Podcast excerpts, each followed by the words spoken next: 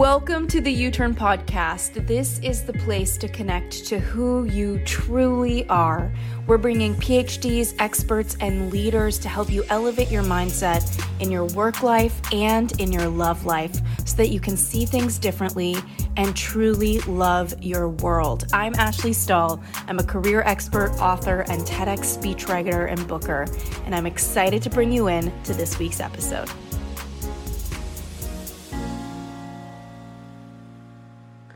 All right, YouTurn friends, it is time for a throwback. And who better to bring on back other than Chris Voss, the former FBI hostage negotiator? Fun fact I used to work uh, around and on the periphery of hostage negotiation when I left the Pentagon and I was working in private intelligence. And I was actually kind of intimidated by him because he reminded me of so many incredible, insightful, smart, capable, competent men that I met when I was working in the Department of Defense.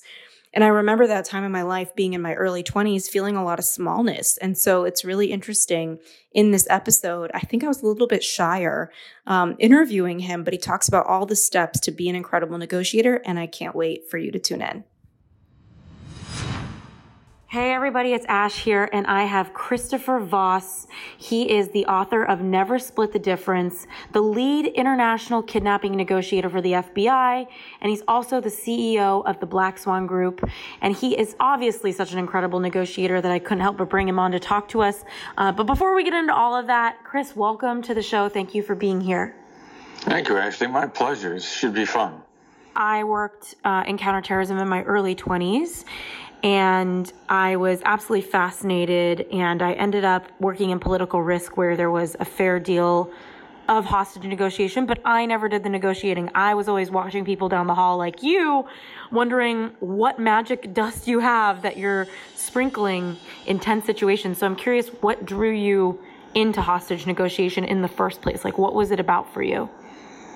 Um, well, really, for me at the time, it was just still being involved in crisis response. Uh, I, had been a, a, cop before I was an FBI agent, and of course, you know, the cop, uh, cops are the first first ones on the scene. They're the first response guys, and I liked responding to crises. And I was on a SWAT team then when I was with the FBI and I had uh, recurring knee injury, which I knew that eventually I was going to blow my knee out, and I still wanted to stay in crisis response. So I figured I'd be a negotiator. I didn't figure it'd be that hard. I, I, I distinctly remember talking to myself, how hard could it be to talk to terrorists? I could do that.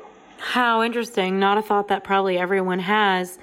And what do you think it was in your personality, in your being, that made you a good match for that?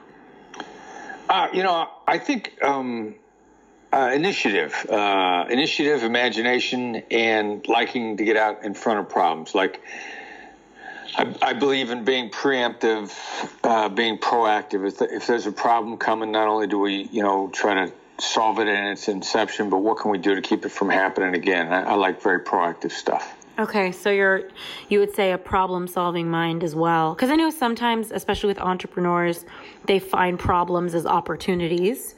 Um, but that's not for everybody. Um, and and as far as steps to be a good negotiator, I know that plenty of people are listening right now thinking that they need to negotiate their salary or negotiate a pay raise or even I don't know, negotiate a prenup to get married. Um, what do you think are some key ways of being that people would need to evaluate within themselves to be a great negotiator? Well, uh, kind of a combination of a couple things. I mean, we like to say the secret to gaining the upper hand in a negotiation is giving the other side the illusion of control. So the smartest, best negotiators let the other side go first. Um, hear the other side out. Like if you wanted to sit down and negotiate with Warren Buffett, he's going to want to hear what you have to say first. Uh, and a lot of people want to speak first. Speaking, he who speaks first loses.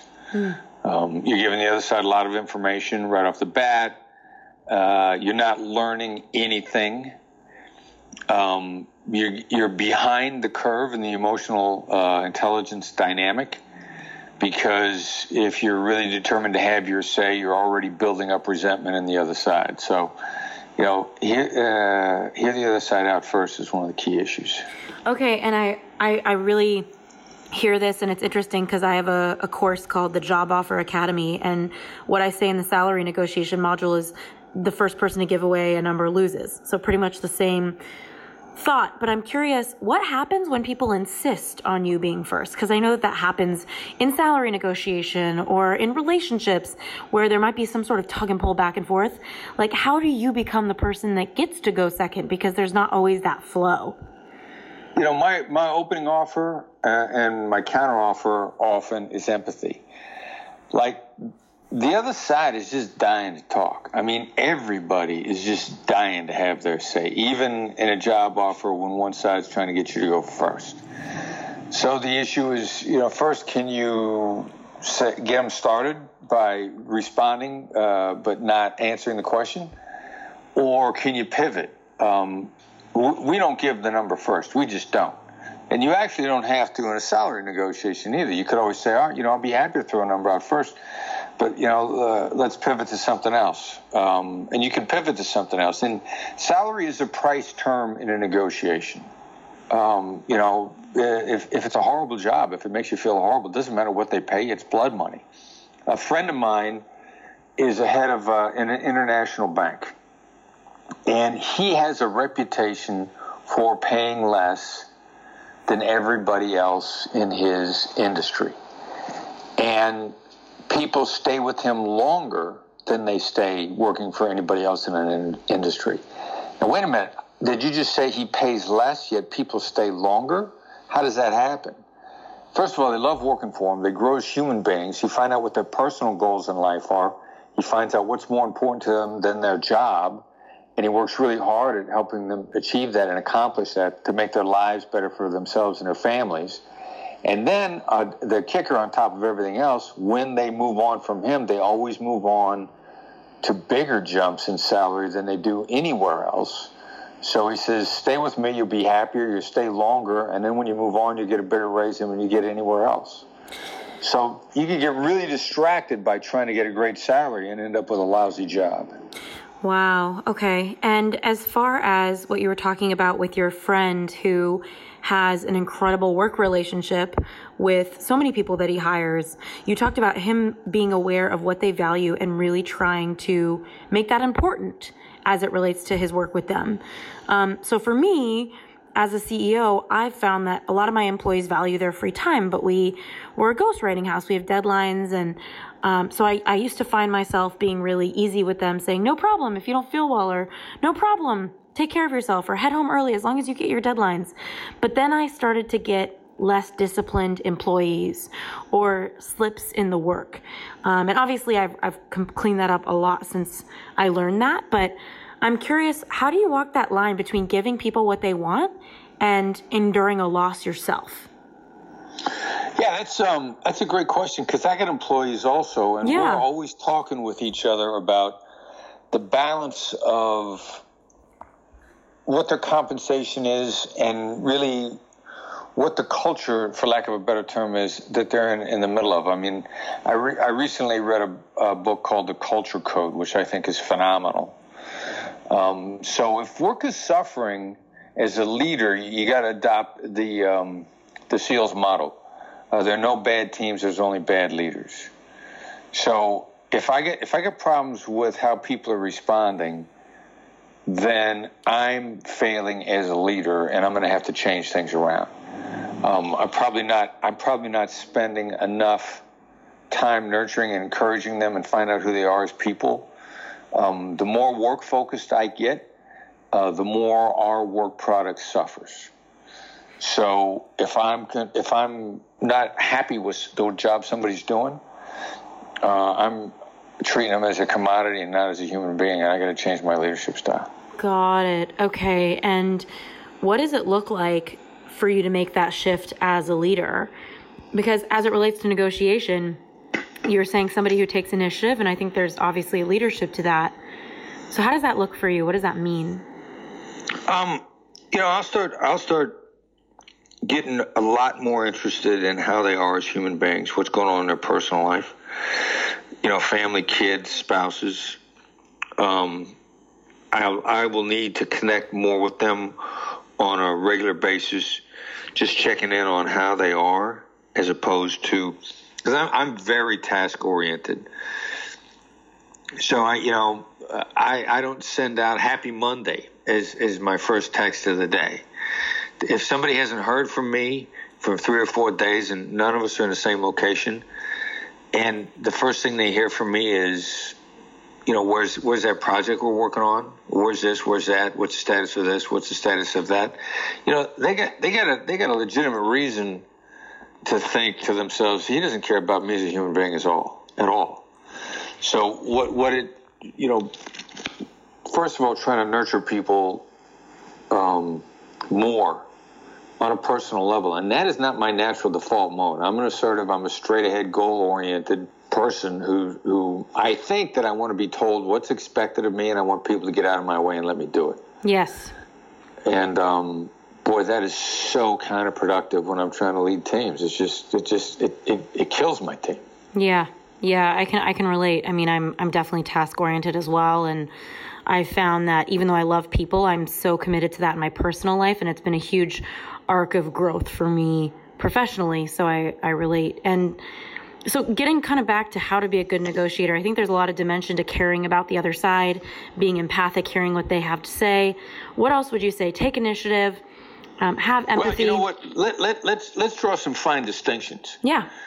Um, because empathy and being empathic has become a synonym or been become equated to caring about the other side, and that is not the case. Um, empathy has become this warm and fuzzy soft term that almost seems like sympathy or caring, and um, that that's a bad application of it. Um, because I can be very sympathetic to, towards you and not have the least concept of what you're really struggling with, how you really see things. And I think a lot of people get really confused when they say, "Yeah, but I care about people. That makes me empathic." No, it doesn't. Not in the least. As a matter of fact, the more you care, probably the less empathic you are.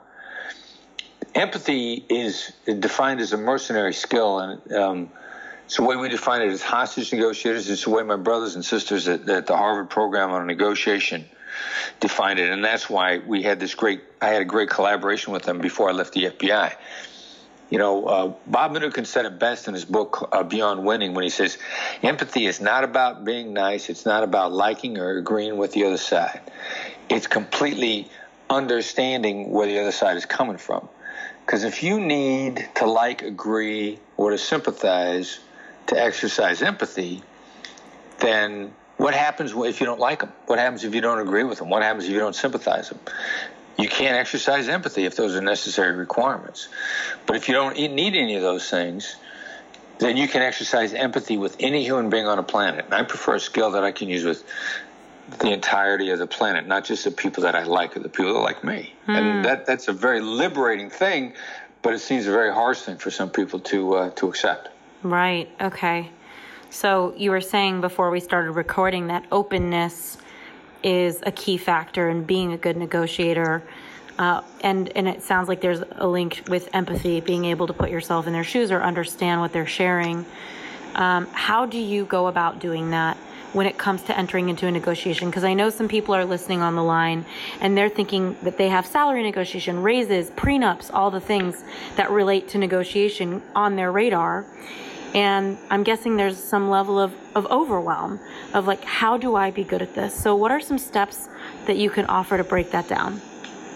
Well, try to articulate the, and the other side's perspective in, in any conversation you're in.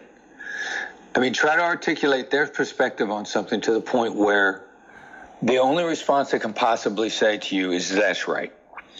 Now, you don't have to agree, you don't have to disagree, you just have to lay out how they see things and how they feel about it. And be fearless in it. I mean, be willing to say, you know what? I seem like a jerk. You know what? It seems like my company's been pushing you around. You know, it seems like the only thing I want to do is get work product out of you and treat you like a commodity and move on with no caring whatsoever for how you are as a human being. Now, what I just said not one bit of that did I say that I agreed with it, that it was true, that it was fair, that it was even even reasonable. All I said was, "This is your perspective. Let me see if I can argue, articulate your perspective." And the insane thing is, this gets back to the Stephen Covey guidance from way back when: seek first to understand, then be understood. I can get my way with you much faster if I can get you to say that's right. And that's why that's why Covey gave that, that advice. Let's pretend that Stephen Covey was a sociopathic mercenary, which he wasn't. But let's pretend he was. Let's say that all he wanted was to be understood. He said, seek first to understand, then be understood. That's the fastest sequence to getting your way. Hmm. So, what else can somebody do to show up in seeking to understand someone? They can mirror them, restate what they're saying. Yeah, talk about how they feel about it, and, and actually, the other counterintuitive thing that almost all sales gets wrong is the reasons why we won't do something are more important in our decision making than the reason reasons we will do something. Hmm. Seventy mm. percent of sales are made by people trying to fix losses, not accomplish gains. Mm-hmm. So, in any given negotiation, the reasons why you don't want to agree will play a bigger role than the reasons why you should agree. So I'm going to focus on why you won't agree to begin with. Like, what are the de- deal breakers here? What's getting in your way? What's holding you back? People are also a lot more willing to talk about that because by laying that out, they make they there are no implied commitments. So they have a tendency to be a lot more honest and a lot freer in telling you what the problems are. The minute you start saying to somebody, all right, so what would it take to make this deal? People begin to back up and get concerned because they say, ah, well, if I admit to this, you're trying to trap me. Mm. Um, hmm. and they'll be uh, far more vague about that. So, focusing on the barriers after you've talked with somebody about what their perspective is opens up conversations a lot faster. So, how do you suggest getting someone to open up about their objections? Because I think sometimes um, in different negotiations, people might keep their cards closer to them. They don't want the other party to know why they don't want it. Uh, wh- what can somebody do to encourage that feedback? Well, people are more concerned about letting you know why they want something r- rather than why they don't want something. Nobody's right. ever trapped by, you know, this doesn't work for me for the following reasons. Where we feel like we're being taken hostage is the leverage is why we might want something. And that's exactly what we're driving at here. You, you know, you're not t- uh, giving yourself the feeling of being taken hostage if you can say why something doesn't work for you. Yeah, I, I don't work. For, that doesn't work for me because I need it on the following timetable. Hmm. Um, so people are a lot freer actually of telling you why things won't work rather than why they will, because that's where they feel the leverage is. You know, why I do need this is what my weakness is um, what most people feel. So that's the stuff. Those are the cards that they hold back. Got it. Okay. And um, so you know you've given probably four steps. Like first is just initiatives, or you've talked about that kind of person at least. Um, you've secondly talked about empathy and openness. Third, you've talked about mirroring somebody, validating them, sharing what they've said, and then you know addressing their objections. So, what do you do when they give you their objections? How do you handle those?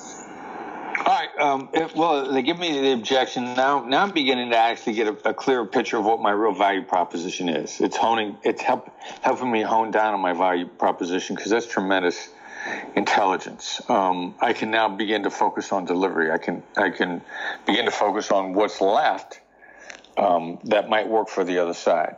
Mm-hmm. If if I'm still sort of searching for how we're going to make this happen, by definition, if we've gotten this far into the conversation, you've gotten the feeling that you can interact with me without me arguing with you, mm. without me jumping on what you're saying, without me suddenly jumping in with my pre canned value proposition spiel where I don't pay any attention to what you have said anyway.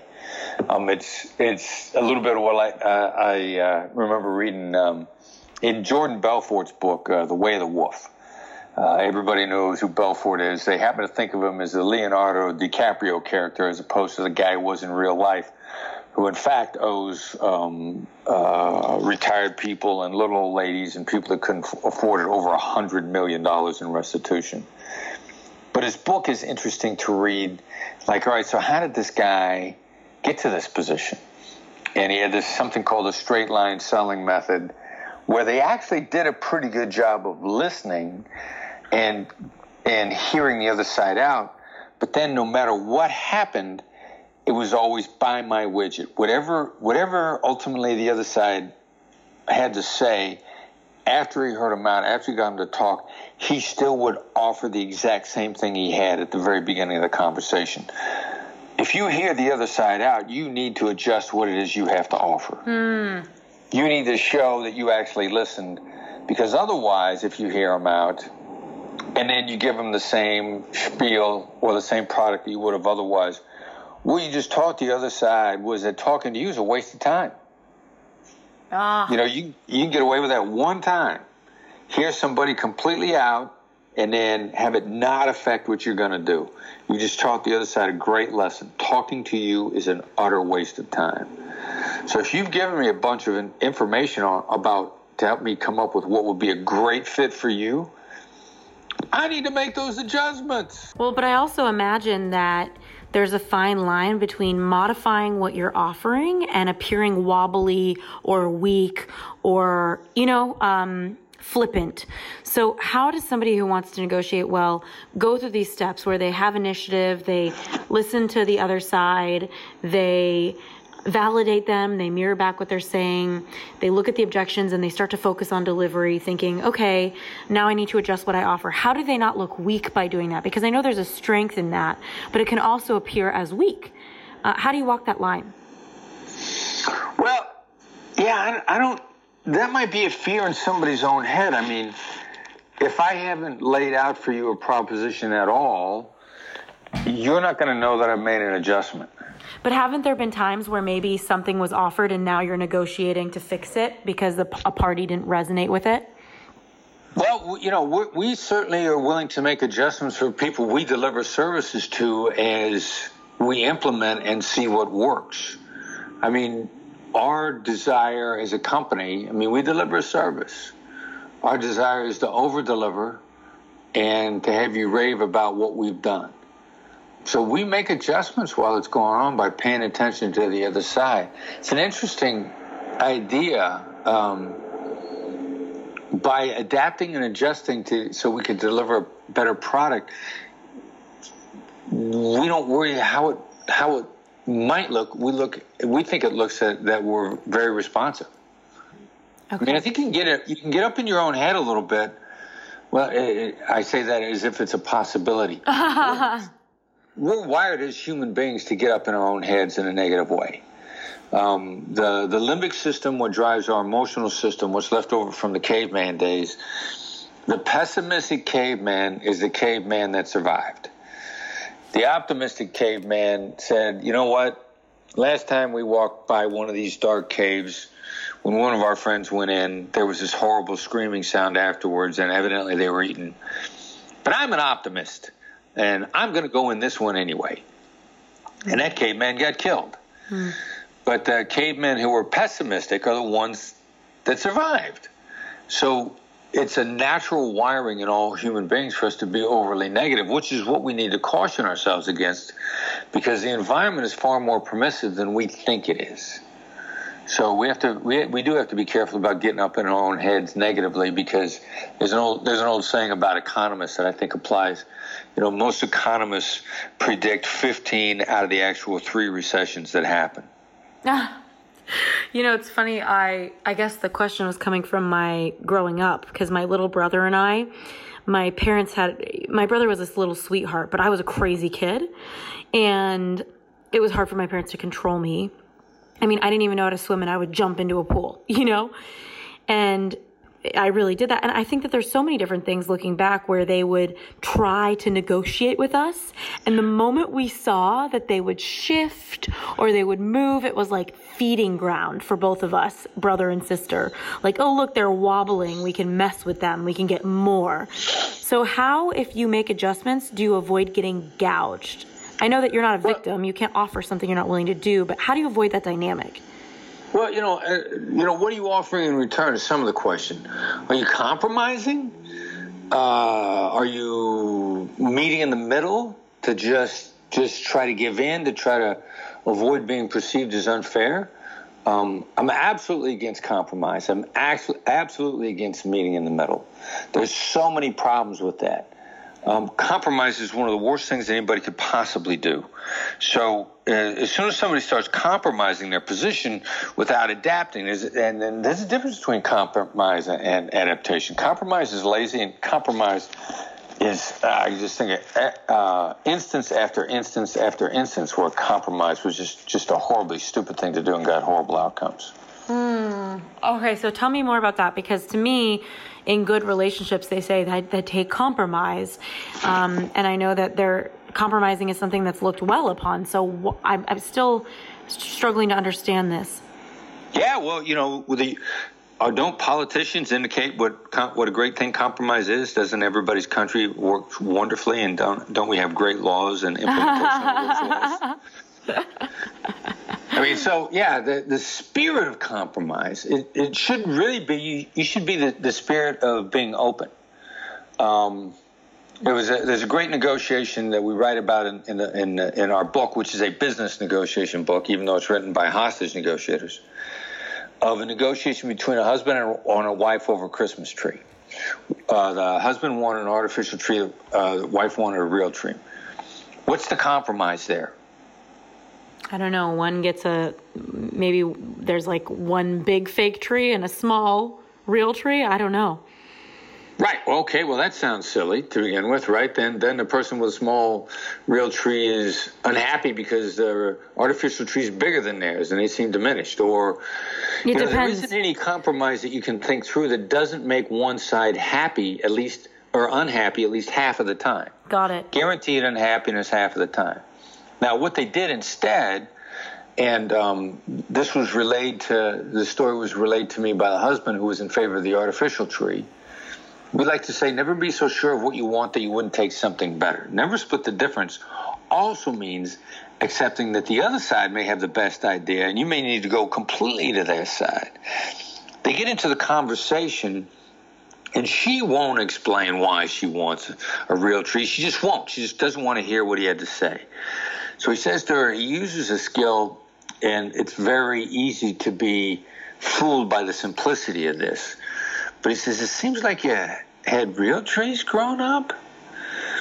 Now, that's actually a very specifically uh, designed, chosen set of words to get an honest reaction. It's something we call a label. And she immediately blurts out, Yes, and I have such great memories of the smell of a tree and how close my family felt with my brothers and sisters around the Christmas tree every holiday, and my memories from the smell of the tree. And those are the same memories I want our kids to have.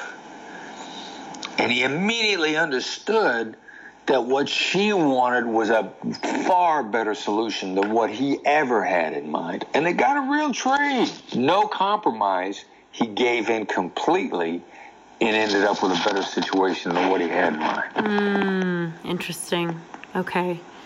And what about if somebody's buying a house, let's say, and the other side, all they care about is the money? That's the one factor that they're focused on the most.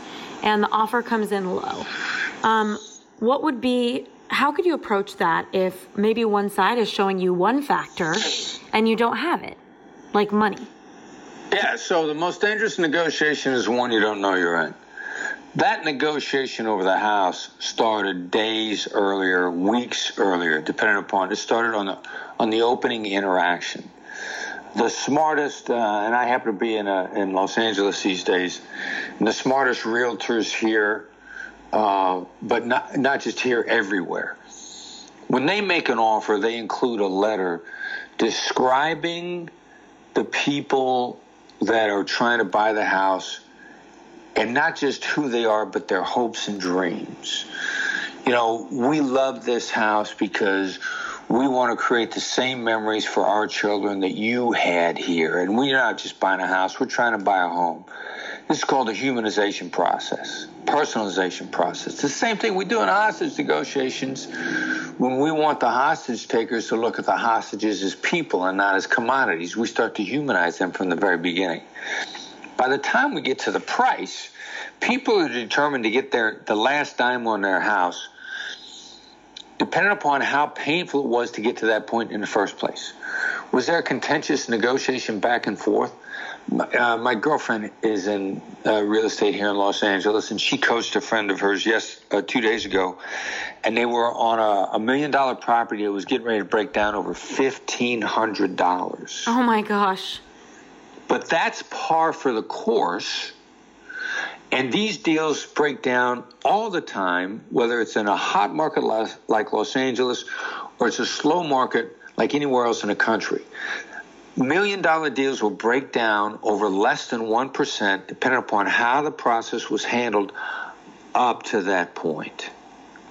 And so, if people are bent out of shape over price in every in any given deal, and they're refusing to budge, that's because the agents on both sides of that have failed to properly shepherd that process through, so that instead of better relationships being built every step of the way, resentment accumulated every step of the way. And the more resentment accumulated, the more it becomes about price. Hmm. So it's like people are starting to think to themselves, now this has really become trouble. It's worth even, now I'm going to be more difficult or it's taken more of my time. What is the belief that you think people are holding that creates? Yeah, you know, I've been pushed far enough. Yeah. I don't, you know, I just, I just, I, I've been inconvenienced here. I've been disrespected. I've been I've been pushed. I have no idea who these people are on the other side. All I'm seeing is a contract that has names on it. Those don't, you know, that, that's just a piece of paper with, with, with writing on it. I have no idea who these people are. I could care less. And since I could care less, I can find another contract.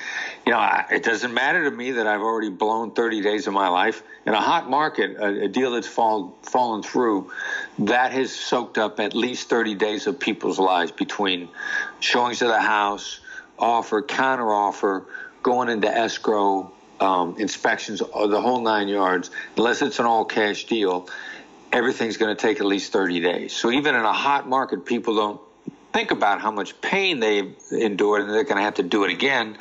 That resentment has built up to the point where, like, you know what, I've had all I'm going to take here. I'm going to start all over again. And of course, they're going to start that same painful process all over again. Also, they don't see that rationally because we're all emotional creatures. Yes. So then how do you get to that point? Let's and by the way, this is so interesting you're sharing this because one of my girlfriends just bought a house with her husband. It was $12 million. It had 10 offers over asking price and they spent 200,000 under the asking price. Um, and got it because of their story. So I, I hear what you're saying, and they just told me this recently.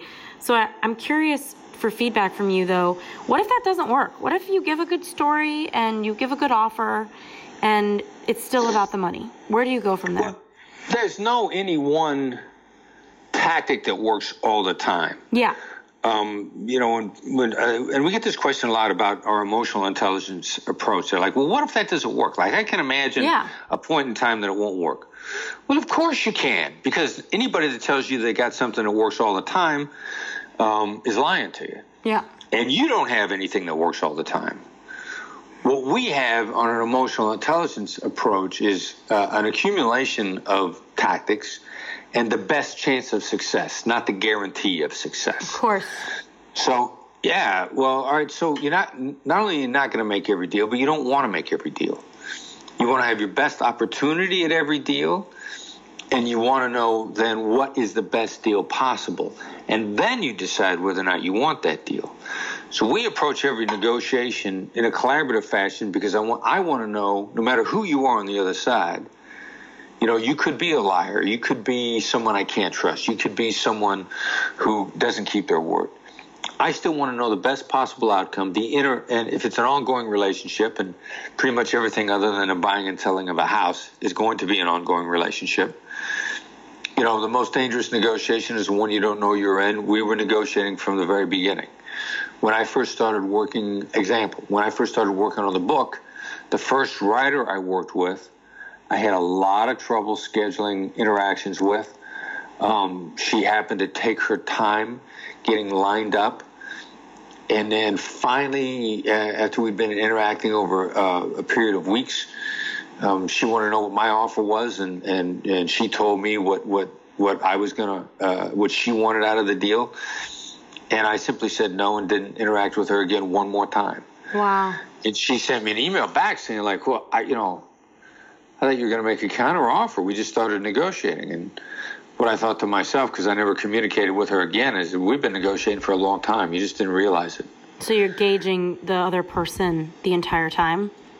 Yeah, I'm, I'm into long term relationships. And if you've been problematic in the run up to trying to create this deal, you're not suddenly going to be nice when we get the deal. You've been giving me who you are. The best indicator of future behavior is past behavior. Yeah. You're going to continue to be problematic. I don't care how good the deal is. Hmm. You know, dealing with you is going to be a problem. And that, you know, we learned that in hostage negotiation, and that, in fact, is the case. You know, what you see is what you get. So we need to have a great working relationship and a process. Otherwise, I'm probably not going to make that deal with you, even if it is lucrative for me. That's so interesting. Okay. And just listening to you, and it's funny because I keep finding myself saying, What if that doesn't work? Because I keep hunting for new strategies that you have to share, which so far there's been a lot of them. I'm so curious to learn what has been the most fascinating or interesting negotiation move you've seen another party do that you wanted to take with you after the negotiation into your own toolbox? Well, um, one of my favorites, you know, we trigger, we intentionally trigger the word no on a regular basis. Like, we don't ask people if they agree, we ask them if they disagree. Um, we just we don't we don't like the word we don't bother with the anything important we don't bother with the word yes. Yes is, we treat yes as, as the most useless word on the planet. Uh, yes is worse than maybe. Because if you say maybe you're openly signaling ambivalence to me. That's you know that's clear. People say yes is a complete and utter lie all the time and that's why it's a worse word than maybe. I'd rather hear maybe. At least you're honest enough with me to communicate with me that you're not sure. But the, how we originally got into this actually was something I learned from someone else. It was something I, I learned from a, a, a, female hostage negotiator. We were, uh, in my hostage negotiation days, we were getting into the book uh, Start With No and I found uh, the ideas to be really, really powerful. It was a turning point in my life reading that book back in 2002, and we went on to collaborate with Jim Camp, the author, and still collaborate with his son Todd to this day. And I'm laying this out, and uh, the woman in charge of the hostage negotiation team in Pittsburgh, had, uh, her supervisor had gotten very jealous of her. She had a great relationship with the Pittsburgh Police Department, and in, in his jealousy, he was going to remove her from the hostage negotiation team. And she went in for the appointment where she knew in advance that he was going to fire her from the team and force her to, to focus on her, quote, her day job as an investigator. And she looked him in the eye and she said, Do you want the FBI to be embarrassed? Now, that on, on its face sounded like the most manipulative question I'd ever heard in my life. I would never have had the guts to ask this question if Marty hadn't told me about it and what happened. But since the answer was no, even a rigged question, even a rigged question, a rigged no, people will still comfortably answer. You'd be shocked at what people are willing to say no to. I mean, just astounded. And of course, this this you know sort of bureaucratic, small-minded, uh, jealous uh, administrative geek said no, and he said no comfortably. And he sat back in his chair and he kind of stapled with his hands, which is the indicator of what people feel, you know, what they feel like when they're in charge. And she said, What do you want me to do? And he said, You know what? Just, you know, just don't let this negotiation stuff interfere with your investigations. Now go ahead and get out of my office. He called her in there to fire her, but that very important sequence of what we refer to as a no oriented question, followed by even more, What do you want me to do? Which is a calibrated question that lets the other side feel in control, puts you in the upper hand, but the other side feels like they have the control. Hmm. She walks she walks out of there brilliantly. And I would say that, you know, that particular question in and of itself, I we learned from Marty. We were kicking it around. We threw some ideas at. She said, "Hey, this is what happened. Is that the same thing?" And I said, "No, it's not the same thing. It's better." That's amazing. How interesting. And how has this played a role in your personal life? Because I feel like you have this set of skills. Um, you, it probably takes. You said you have your girlfriend in LA negotiating real estate. She probably probably takes a sharp mind to work with you when it comes to negotiations. So, how has this played a role in your day to day life, or is this something that you put your work, your work hack on for? No, this is this is really about. It's not whether or not you have the tools or the skills. It's what you're trying to do with them. Um, you know, are you are you trying to make great relationships? Are you trying to genuinely understand? Are you trying to collaborate? Do you want people to be with you forever and be happy about it? Do you want do you want them to get more out of life? And you to get more out of life at the same time. So it's really where you're coming from.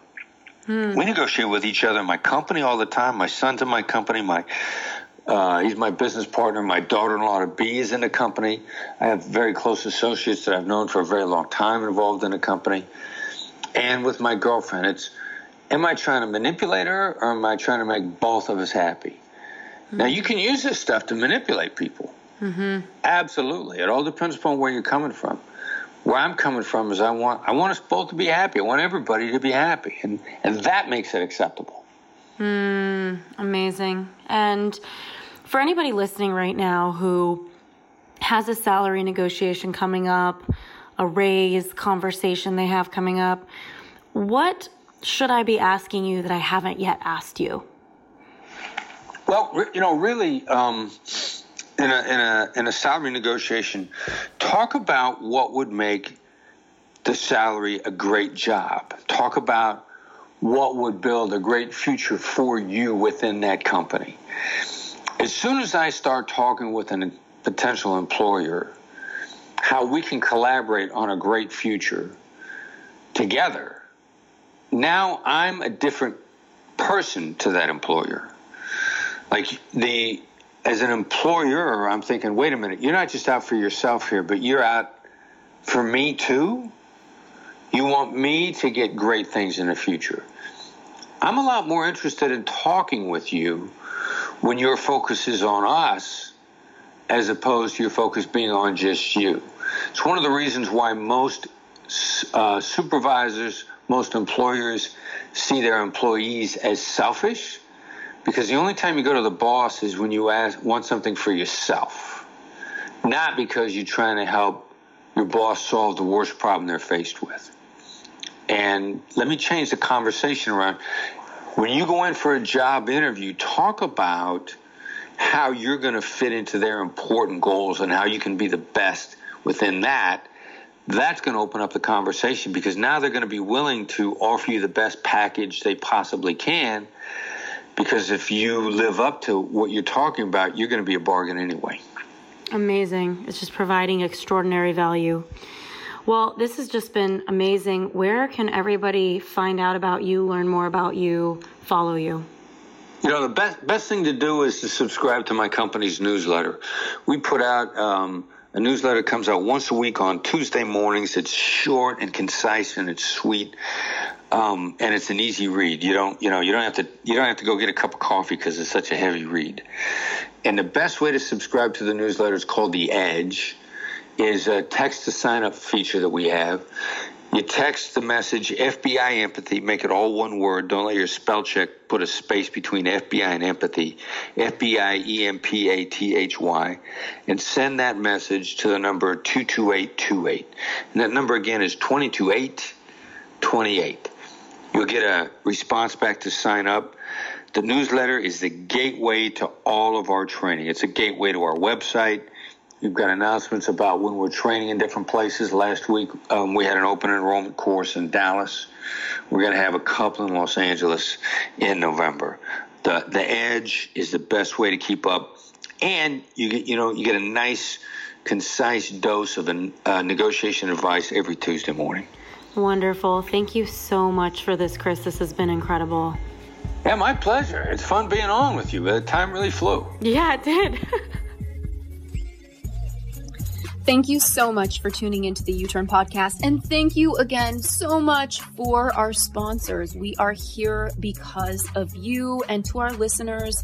Thank you for checking out our sponsors. We always pick people and brands that we trust and we believe in. And just for listening to the show, writing your reviews on the Apple app, and just being willing to make your own U turns. We'll see you next week.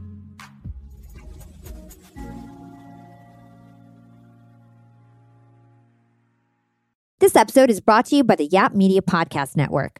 I'm Hala Taha, CEO of the award winning digital media empire, Yap Media, and host of Yap Young and Profiting Podcast, a number one entrepreneurship and self improvement podcast where you can listen, learn, and profit. On Young and Profiting Podcast, I interview the brightest minds in the world and I turn their wisdom into actionable advice that you can use in your daily life. Each week, we dive into a new topic like the art of side hustles, how to level up your influence and persuasion, and goal setting. I interview A list guests on Young and Profiting. I've got the best guests, like the world's number one negotiation expert, Chris Voss, Shark Daymond John, serial entrepreneurs Alex and Leila Hormozi, and even movie stars like Matthew McConaughey. There's absolutely no fluff on my podcast, and that's on purpose.